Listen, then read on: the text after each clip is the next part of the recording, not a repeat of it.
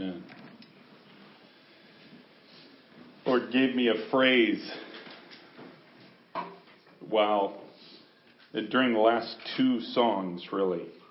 He gave me a phrase and, and really a question. And it's does the rubber meet the road in your life? Right? You can spin tires, you could spin your wheels and not go anywhere, but when you gain traction on the road, you move somewhere, right? Let's pray. Heavenly Father, Lord, we worship you, we praise you, we thank you. You are Almighty God. We trust in you. We trust in your word. I ask right now that your words fill my mouth. As Brooke prayed, that they would be none of my own, but only yours. God, we desperately seek you. We desperately seek your kingdom as you have told us to seek. We desperately seek to be with you. We long to be with you, Father. But I know, Lord, that where you have us is your will.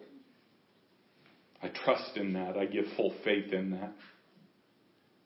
And so we ask that you send your Holy Spirit to fill this place this morning. And not just here, but for all those watching online. Because we desperately desire to be with you. We desperately desire to hear from you. And we love you so much. In Jesus' name, amen. I don't want you to turn here. I'll tell you where it is so you could look it up later, but I want you to just listen. But this is Ephesians, yet don't even put it up on the board or anything. It's Ephesians chapter 1. You're all familiar with this chapter. Okay, but I'm going to read it out loud. I want you to close your eyes and I want you to listen to the words.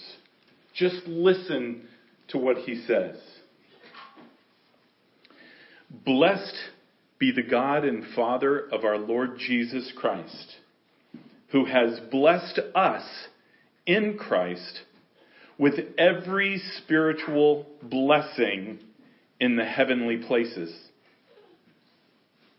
Even as he chose us in him before the foundation of the world, that we should be holy and blameless before him. In love, he predestined us for adoption to himself as sons through Jesus Christ, according to the purpose of his will, to the praise of his glorious grace, with which he has blessed us in the beloved.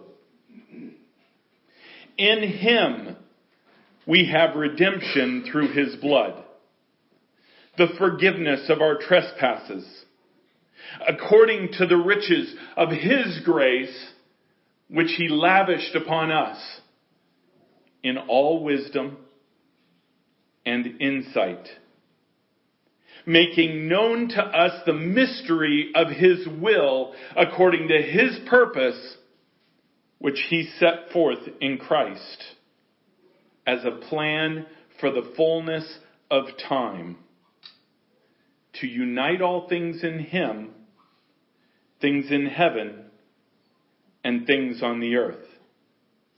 I want to repeat that last part. To unite all things in him, things in heaven and things on the earth.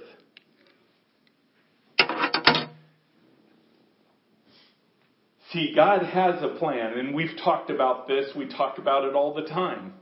As a matter of fact, we have had many prophecies that talk about His plan for our lives. But for the rubber to meet the road, if you will, we have to understand, one, that that plan applies to us. And we have to understand this high calling that we have in Christ Jesus. I want, I do want you to turn, uh, before I do though, I want to point this out that in this passage we just read, it talks about that God's final goal in all of this is to unite all things in His Son, Jesus Christ. That's His ultimate goal.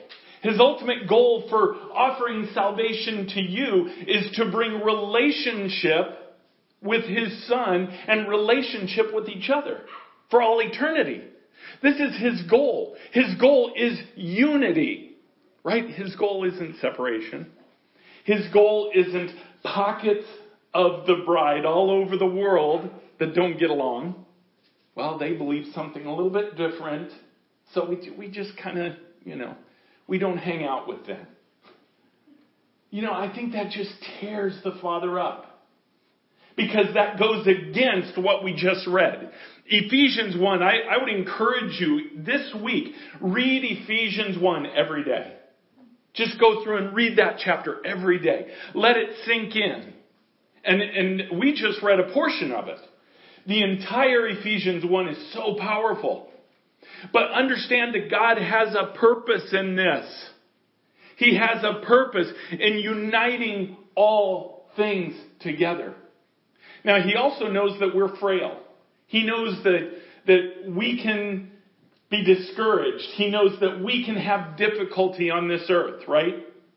He knows that there's an enemy that comes after us that lies to us, makes us believe lies about ourselves. That's why one of the, one of the verses I quote probably the most, certainly in terms of salvation, is a few verses down in Ephesians 1. And it is in him you also, when you heard the word of truth, the gospel of your salvation, and believed in him, you were sealed with the promised Holy Spirit, who is our guarantee. Right? And I've said that before. So, so he understood that in doing this, in, in achieving his goal of uniting all things, all things in his son, heaven and earth, he knew that we would have to have this protection. He knew that we would have to have this understanding that we don't have to do this by ourselves. That's why he put in there that when you accept Jesus Christ, you are sealed. You're sealed with this power that is sent from above, the Holy Spirit who guarantees us. Now I want you to turn, so keeping in mind, His plan is to unite all things in His Son on things in heaven and things in earth. But I want you to turn now to 1 Peter. No, hold on. Philippians, sorry. Philippians chapter 3. Now we're going to get into this idea of a high calling.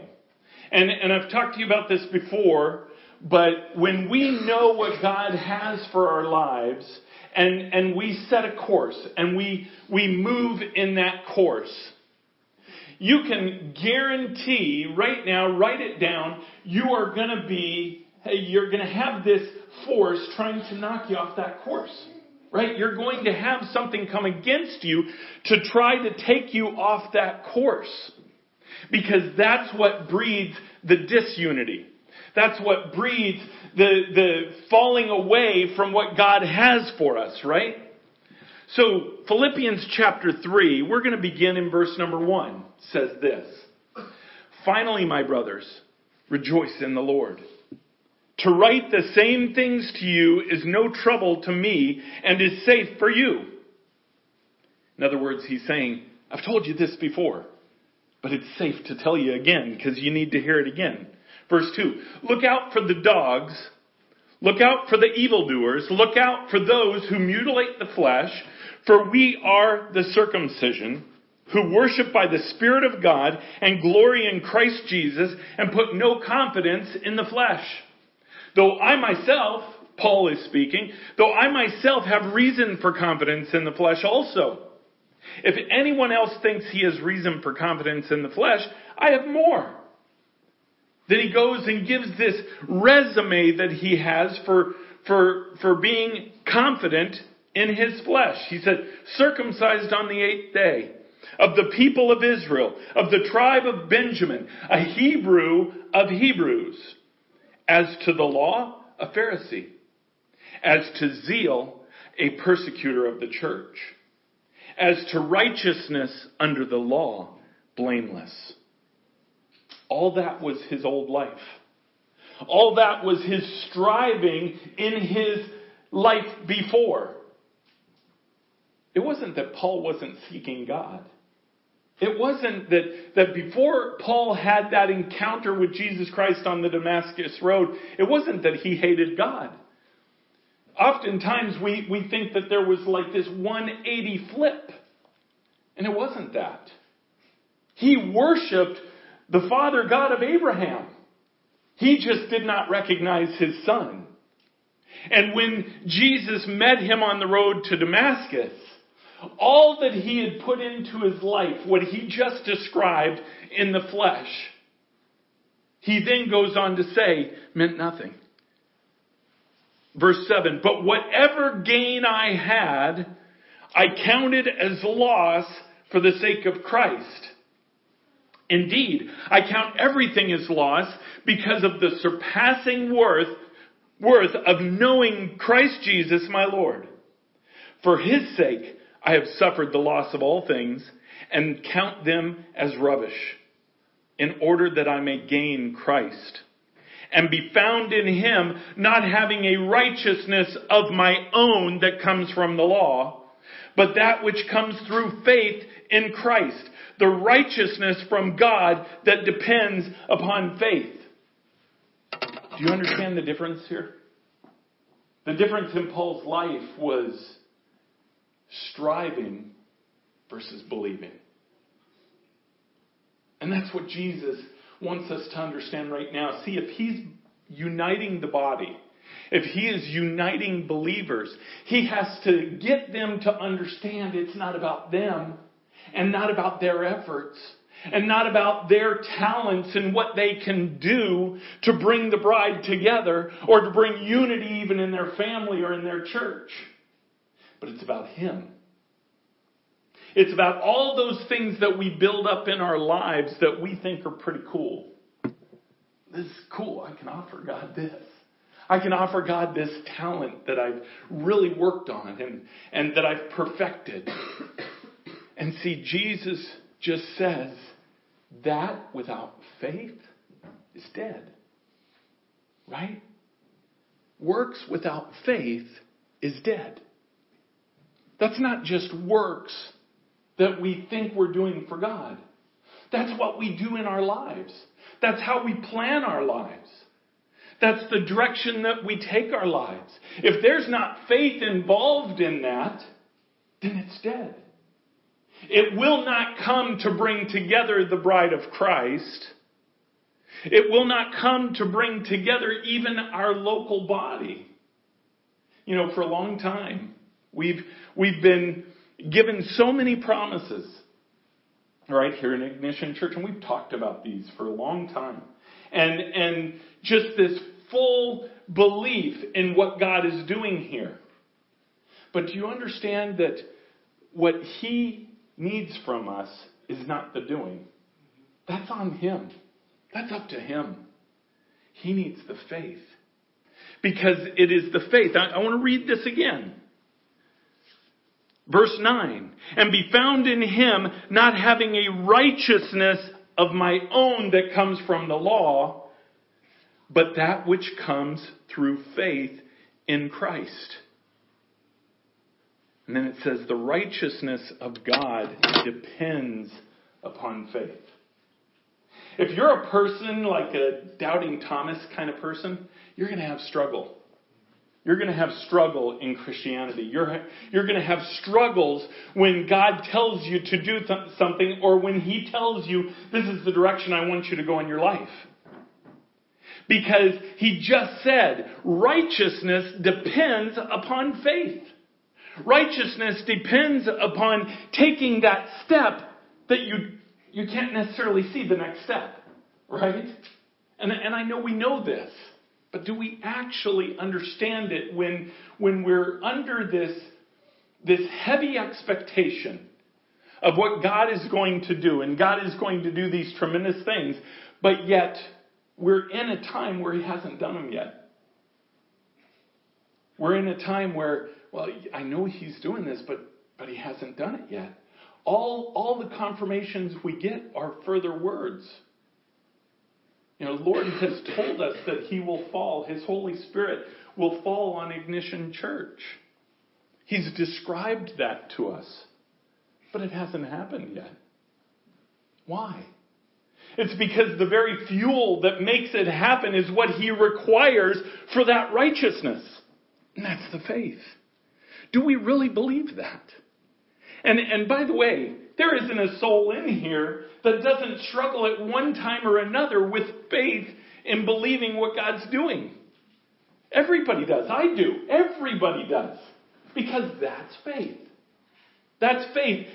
Choosing to believe something in the face of an opposing view that doesn't make sense.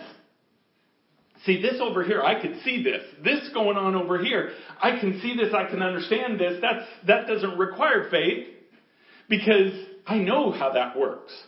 But to believe this over here, Lord, that you've told me, believe this over here, this requires faith. And, and I know that that's where the joy comes. I know that's where the righteousness comes. I know that that's when you're going to do things is right over here. But see, it takes effort for me to turn. It takes effort for me to turn from what I know to what I don't know. And it takes an even greater effort, and this is what I want you to get this morning. It takes an even greater effort to continue in that faith. To continue in that faith where you may not have something to show for it. Let me back that up just a minute and, and go from just base ground level. I'm not dead. I'm not in heaven. Pretty sure. right? None of us are dead. None of us are in heaven. So I don't have the experience of being dead and having my glorified body what God has promised me. Right? None of us have. We walk in faith. We step in faith. We continue those steps until we realize Ephesians 1, 13 and 14, we realize that promise that we're given when we do pass on and we're with Jesus. But until then, we walk in faith. Why is it that we can do that and yet we cannot continue or it's so difficult to continue walking in faith when it's something that happens here on earth? When we're claiming His promises. When He, and, and the promises out of the Word of God as well as things that He's told us to say, I just believe you. I believe you.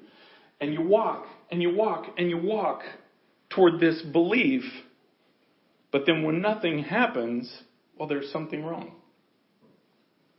And then external circumstances come in to prove to you nothing, nothing's happening and something's wrong. I don't know about you, but that's tough. That's tough for me. That's really tough for me, and it's really tough, especially when I see the bride not wanting to work together. There is nothing that gets me more in my heart than that. It it just, it drives me nuts. It's like if you, now, it, it, I have just one sibling, okay? And she's three and a half years younger. Lex, she had eight. They had like a whole gaggle of them. Okay? So imagine not getting along ever with your siblings. Imagine growing up in a area where you can't get away from them, but you can't get along with them. That's the church.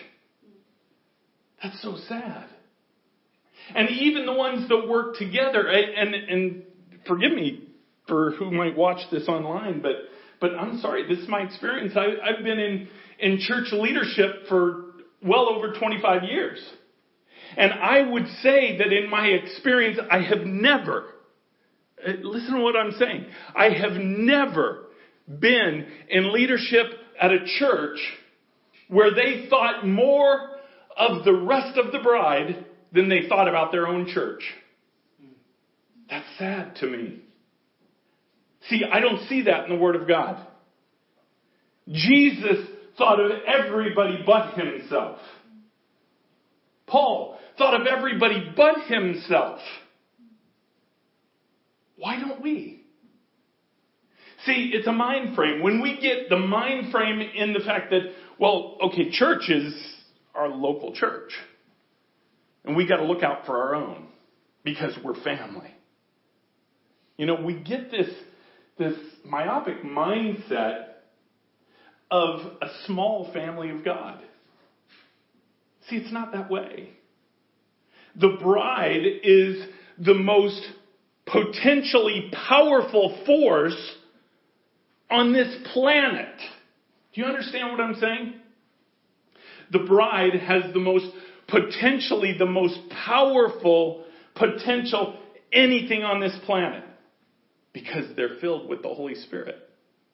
Because they're filled with the very power that raised Jesus Christ from the dead. And if they allow themselves to be used as simply an empty vessel, then the power is purely the Holy Spirit. So then why don't we see these things happen? Why don't we see a unity of the bride? And I am convinced it's because of fear. In all the administrations that I was a part of, there was one common thing. One common thing that was the most important thing talked about. Although although in conversations it was, well, you know, this isn't before God, but if you take all the amount of time talked about this item versus talked about what God wants, it's not even in comparison. That was money. Every church needs money to do what they need to do, right? And I've sat in meeting after meeting after meeting about how are we going to do what God wants us to do. And see, early on in, in, in my life, in my, in, you know, being young in administrations and stuff like that, it was easy to fall into a marketing standpoint, uh, you know, or, or maybe a, a, business way of thought process.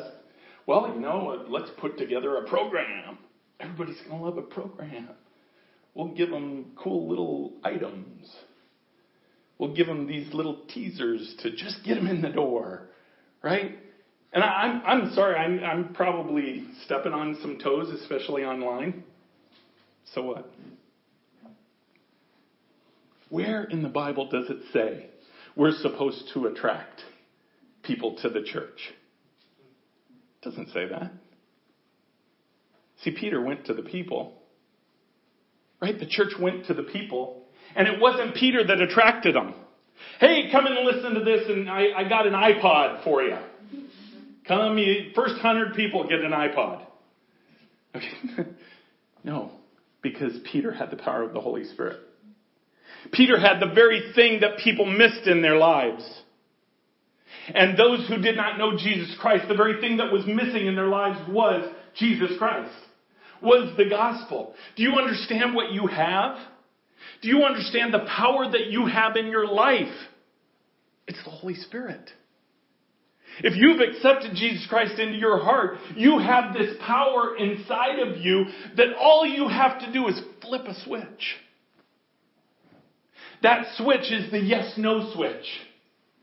That's where you say, yes, whatever you want, God. I flip that switch and you take control. And then he begins taking you on a process. I'm teaching this because this was my life. You have to understand, I, I, come from a business background. I understand marketing. I understand what it means to build a business, to build a label, to have a name brand. I understand all those things. But see, God loves that we understand that, loves that we know how to do things, and then He just, just says, yeah, take all that set it aside and let me do it. Because, see, he gives us a choice of what we can do versus what he can do. Have you ever in your life taken a step of faith and said, Lord, I, I know how to do this, but I know what you have is better. So I'm going to trust you. I want to share with you, we did that with this church. The one thing I knew the Lord had told me from the very beginning is He said, don't take an offering. We will, unless the Lord changes this, we will never take an offering for the sustenance of this church. He said, just put a box together, put it over in the side of the room, and let me work in people's hearts.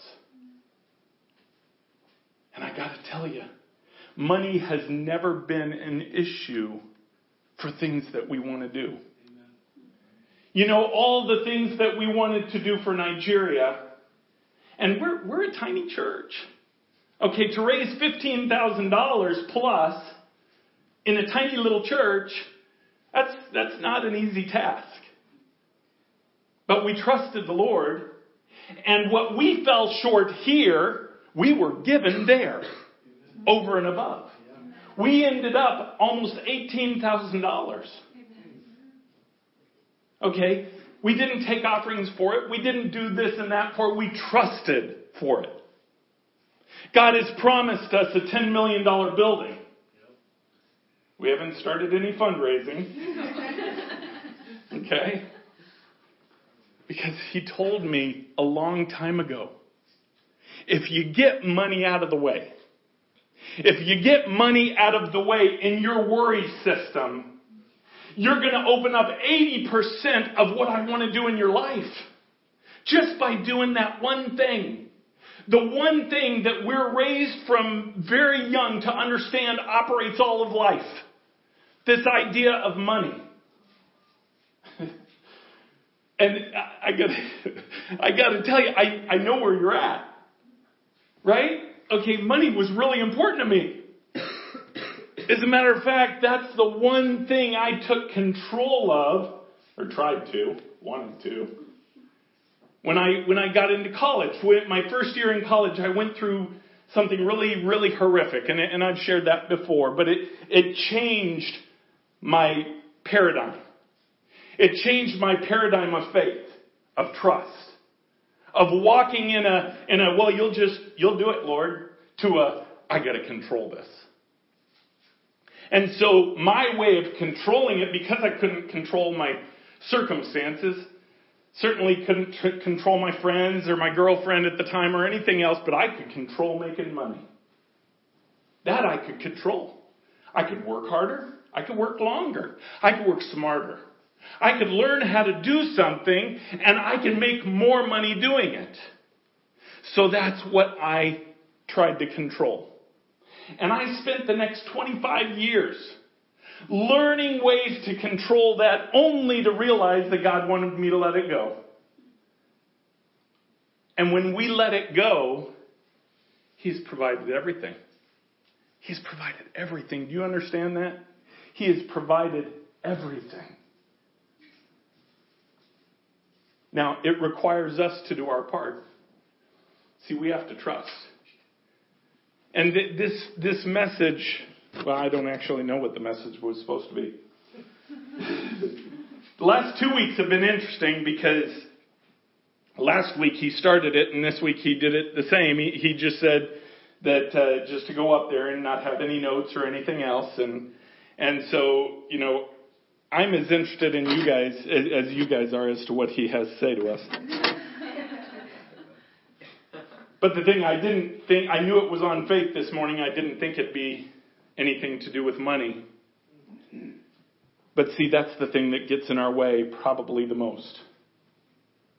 Certainly the churches gets in the way the most.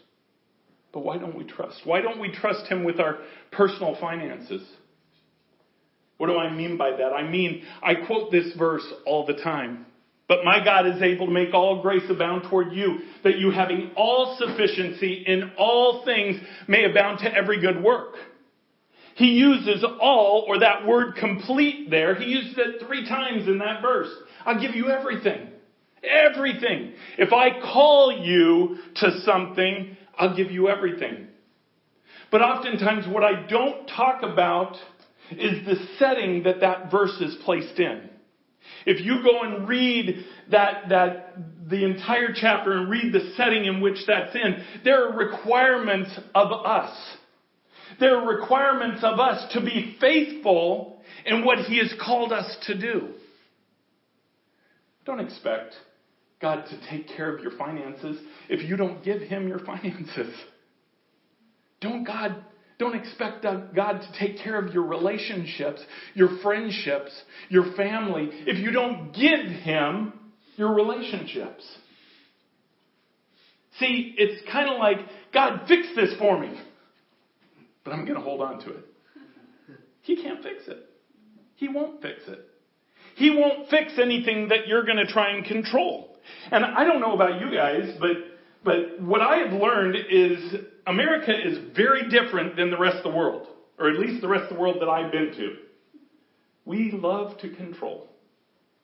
I think we're born and raised that way. We love to control.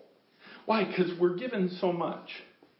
And, and not just materially, but we're given so much even in education, in training, in experiences. We're given so much.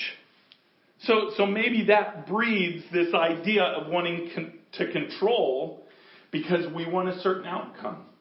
So because of that, it's really hard for us to take that control and just say, here, here it is.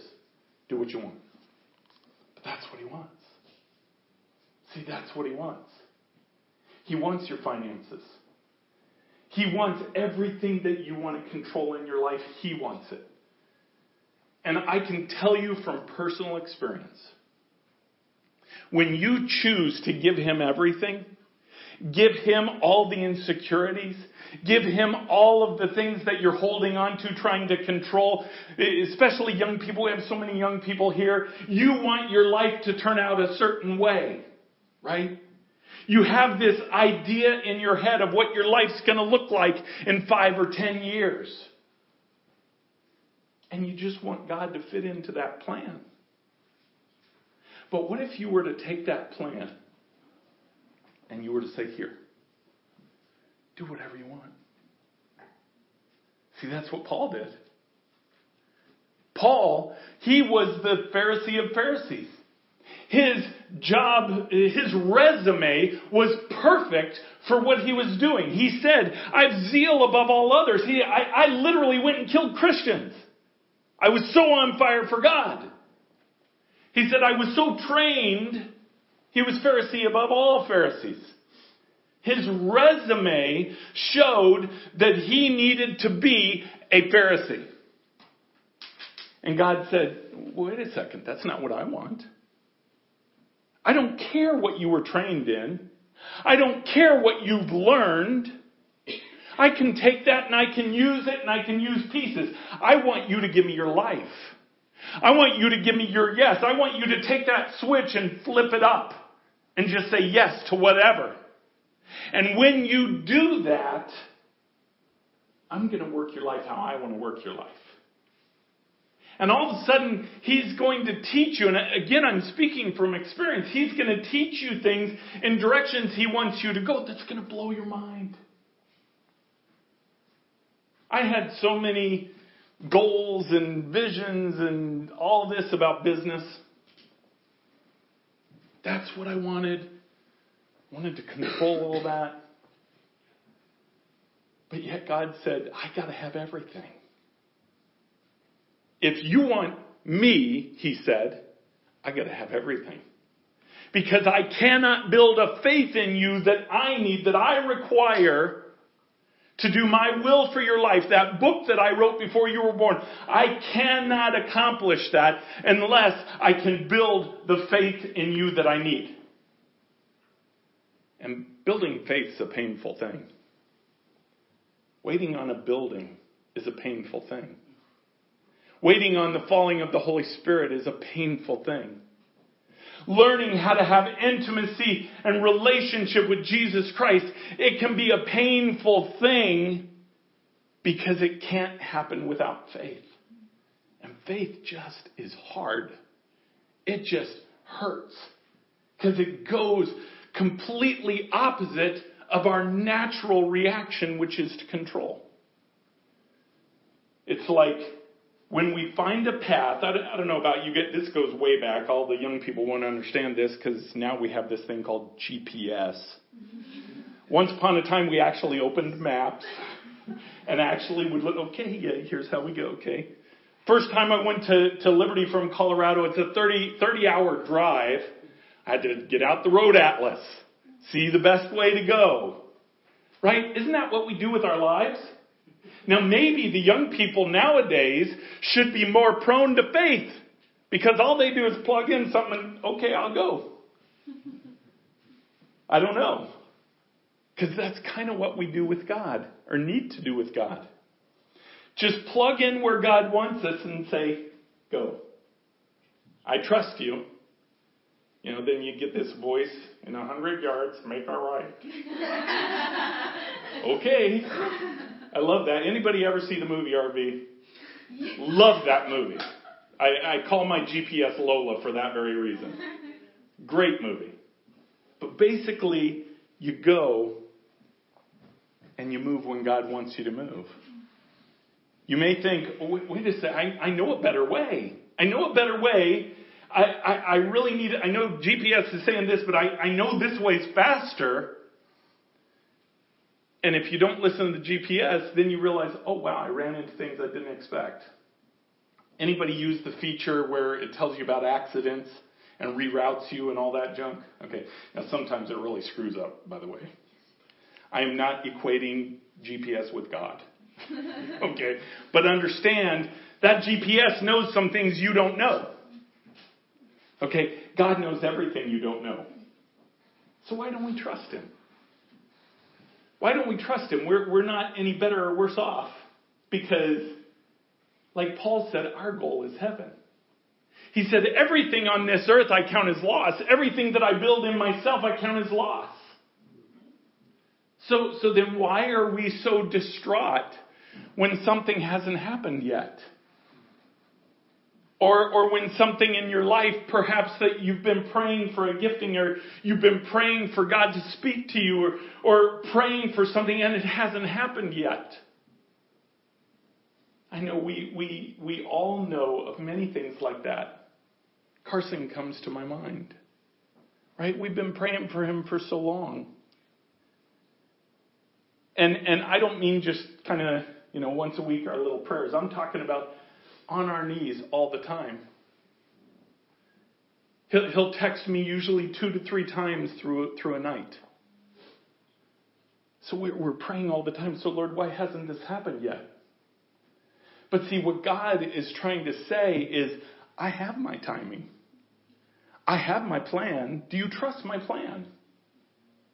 But immediately we think, what are we doing wrong?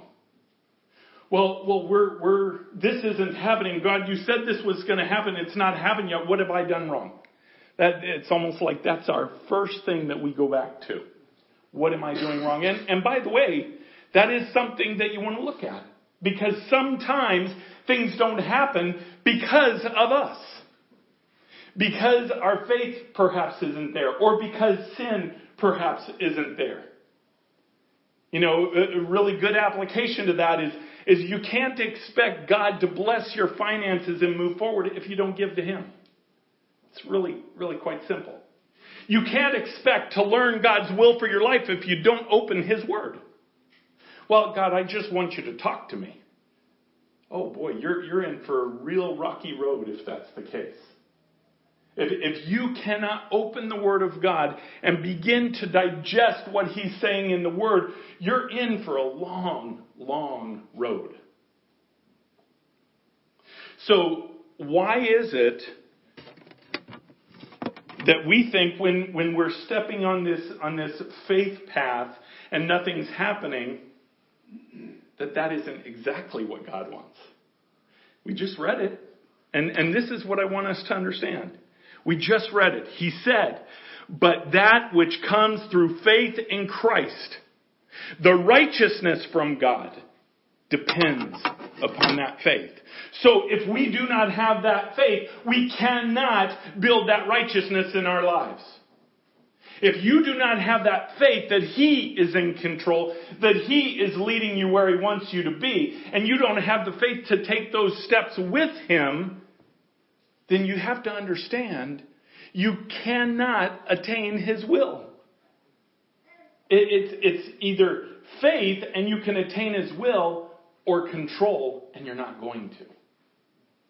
See, faith is the opposite of control. I want to read something to you. This is, um, I'm just going to read a portion of it, but this is a word that, uh, that I read yesterday. I'm just going to read a portion of it because I believe it applies to us.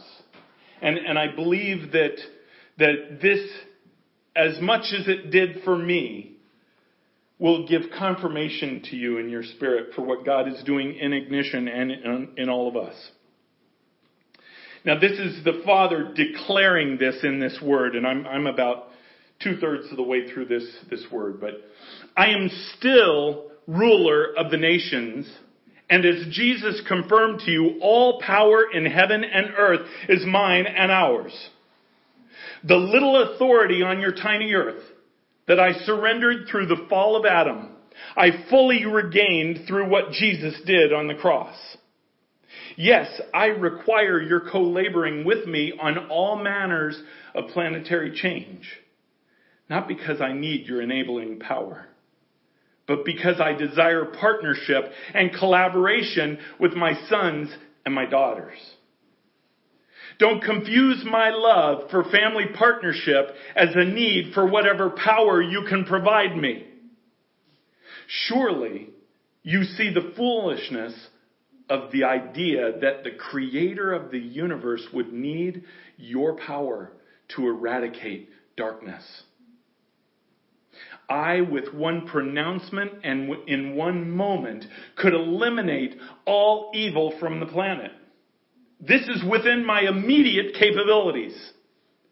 However, I am not just fighting evil, but I am raising sons and I am maturing a bride. My great joy will be to have sons and daughters in my image to such an extent that their advanced levels of love will release my glory and crush the evil one. I am committed to using you not because I need your power, but because I desire your cooperation in making my story sufficiently majestic. There is no greater joy I could have and no greater glory I could receive than to have those made in my image arise and shine with who I really am in every area of society. Because of my great patience and because of my ultimate trust in my image in you, this will happen. I want to stop there for a second because this reminds me of the word that the Holy Spirit gave Wendy last summer or last Sunday. He said, I will do this. See, there wasn't just a, hey, I'm kind of letting you guys know I'm going to do this. It wasn't that. It was, I will do this. Period. I will do this. That's what he's saying here. You can expedite matters on earth's time clock by cooperating with me. But as surely as I live, the whole earth will be filled with the knowledge and glory of God that will be seen on my children. I am not doing this without you, but my but my choice, my present intervention in your government, your media, and your economy is all part of the process of enabling you to be positioned for maximum reflecting of my brilliance among the nations. I am fully sovereign, but I am also fully committed to your partnership in the process.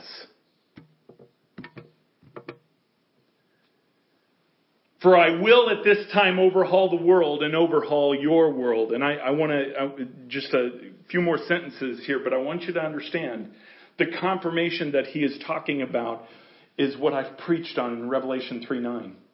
That he is readying the bride. He is bringing the bride to a place of understanding, of unity on this planet, on this earth, at this time, not in heaven, but right here. All those pastors that couldn't work together, they, they all work great when it's at their church, but they can't work together otherwise. And that's the ones that believe the same thing. Then you have the ones that don't believe the same thing, that they won't even talk to him. Okay, he is going from that, that the bride currently exists in, and he is going to, through process, bring the bride into unity. This is what he's told us now for three years. And this is what we're expecting and waiting for. And that's why I wanted to read this confirmation. Hang on because a time of accelerated change is now here. For I will at this time overhaul the world and overhaul your world. You must not overrate your thoughts, your judgments, your theology, your eschatology. Most of them have put me in boxes that I do not reside in. This is a time where literally all is possible for those who look to me. Therefore you must remove the veils through which you see me. Position yourself to be in learning mode from me. Thinking you know something is literally your greatest hindrance at this time. I only can fill empty vessels. Find a way to empty yourselves. Humility is a huge key. Gratitude is another huge key.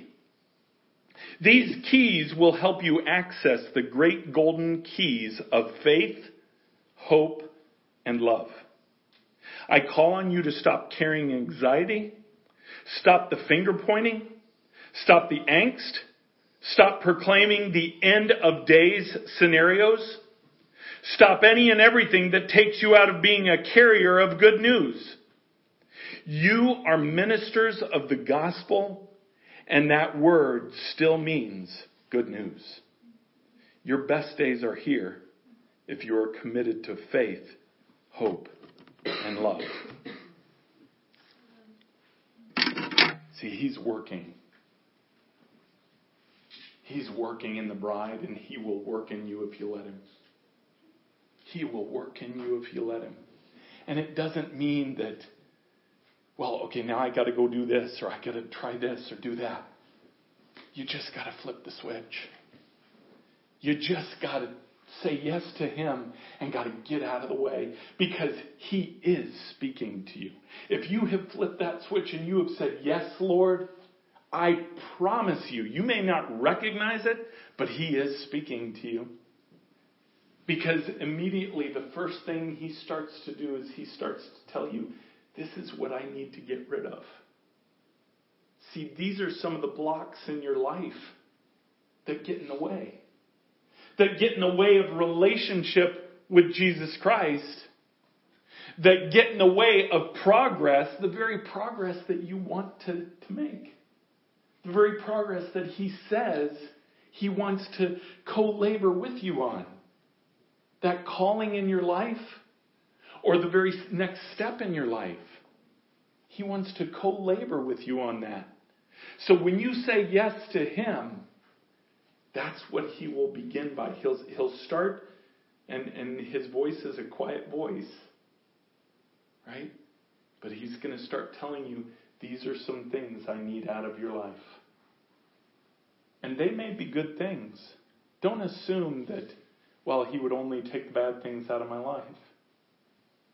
He takes good things out if we put them above him. See, because he has to be number one. My ability to put together business, my ability to make money, my ability to, to rally people, I had to set that aside. He had to take that out of my life so that I could understand that it's Him who does it, not me. Right? It's Him who wants to build this church, not us. Why take that on ourselves? Why, why take the result of what He says as a promise as a burden for something we're supposed to do. We don't have to do that.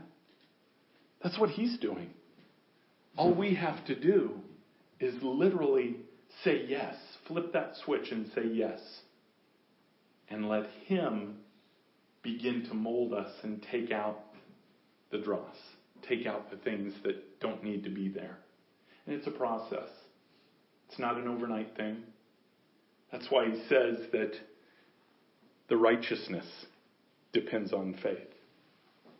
Righteousness is not achieved overnight. What, what Paul was talking about here, he was comparing this righteousness of what he, he built in his Pharisaical life. And the righteousness that came through faith, that is dependent upon that faith, came with relationship to Jesus. So as Paul just sought this relationship with Christ, remember, Paul was sidelined for 14 years. You have the Damascus Road, and you have 14 years before, before any of his known stuff, if you will, really came to light.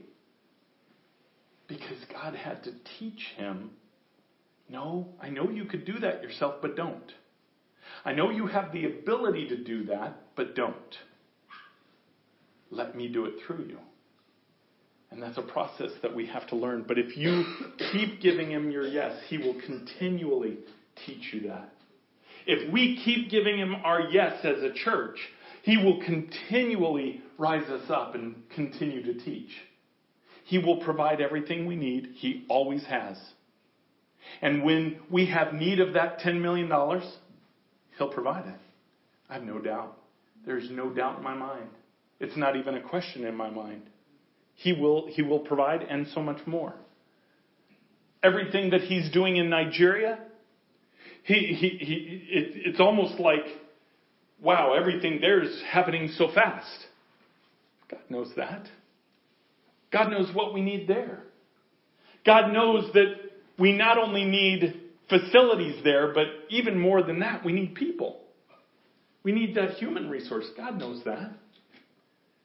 God has plans for all of us. We just got to give Him our yes. And we just got to live in that faith that brings righteousness, that faith that leads us to following Him in relationship, seeking Him every day. Do you speak to God every day? You should. You want to speak to God all the time. Paul said, I pray without ceasing. For a long time, I didn't understand what that meant. Until the last few years, I, I came to an understanding of what that was. You just don't stop talking to Him. You know, you can talk to Him while you do other things. He, this may sound funny, but He and I have been carrying on a conversation while I'm speaking to you. Right? Pray without ceasing. It's an attitude. It's an attitude. If you have a best friend, you want to be with your best friend. If you have somebody like, like when I met Alexis and fell in love, we, we fell in love with each other. It, it, it was that, oh, we want to be with each other. We want time with each other to build that relationship. It's no different with Jesus. He wants time with you. If you don't spend time with Him, how in the world can you expect for Him to speak to you? How in the world can you expect for Him to do the things in, in you that He wants to do? It's because He needs that faith, that righteousness that depends upon faith. Give Him your yes this morning. Give Him your continued yes. And just watch what He does. Let's bow our heads. Heavenly Father, Lord, I love you. We praise you and we thank you, God. And, and we stand in agreement with your will. We desire your will for ignition that you have planned in heaven. We desire it to be done on earth. And Lord, I know that I speak for myself and, and uh, most, if not all, in here. We stand and we say, We want your will for our lives. We give you our yes, Father, and we want your will. That book that you wrote about me before I was ever ever born or ever even a thought. I want that book because you wrote it. You have your perfect plans for my life. And I just stand here declaring that I want your will on earth as you planned it in heaven. So, God, I receive the fact that you require faith. And Father, that's what I pray over this body this morning. Is that you teach us that that faith is what fuels the righteousness. That faith is what fuels your will for our lives. So, Father, I ask that you will always find us as a church body stepping in faith so that you can direct the process and not us. We love you in Jesus' name. Amen.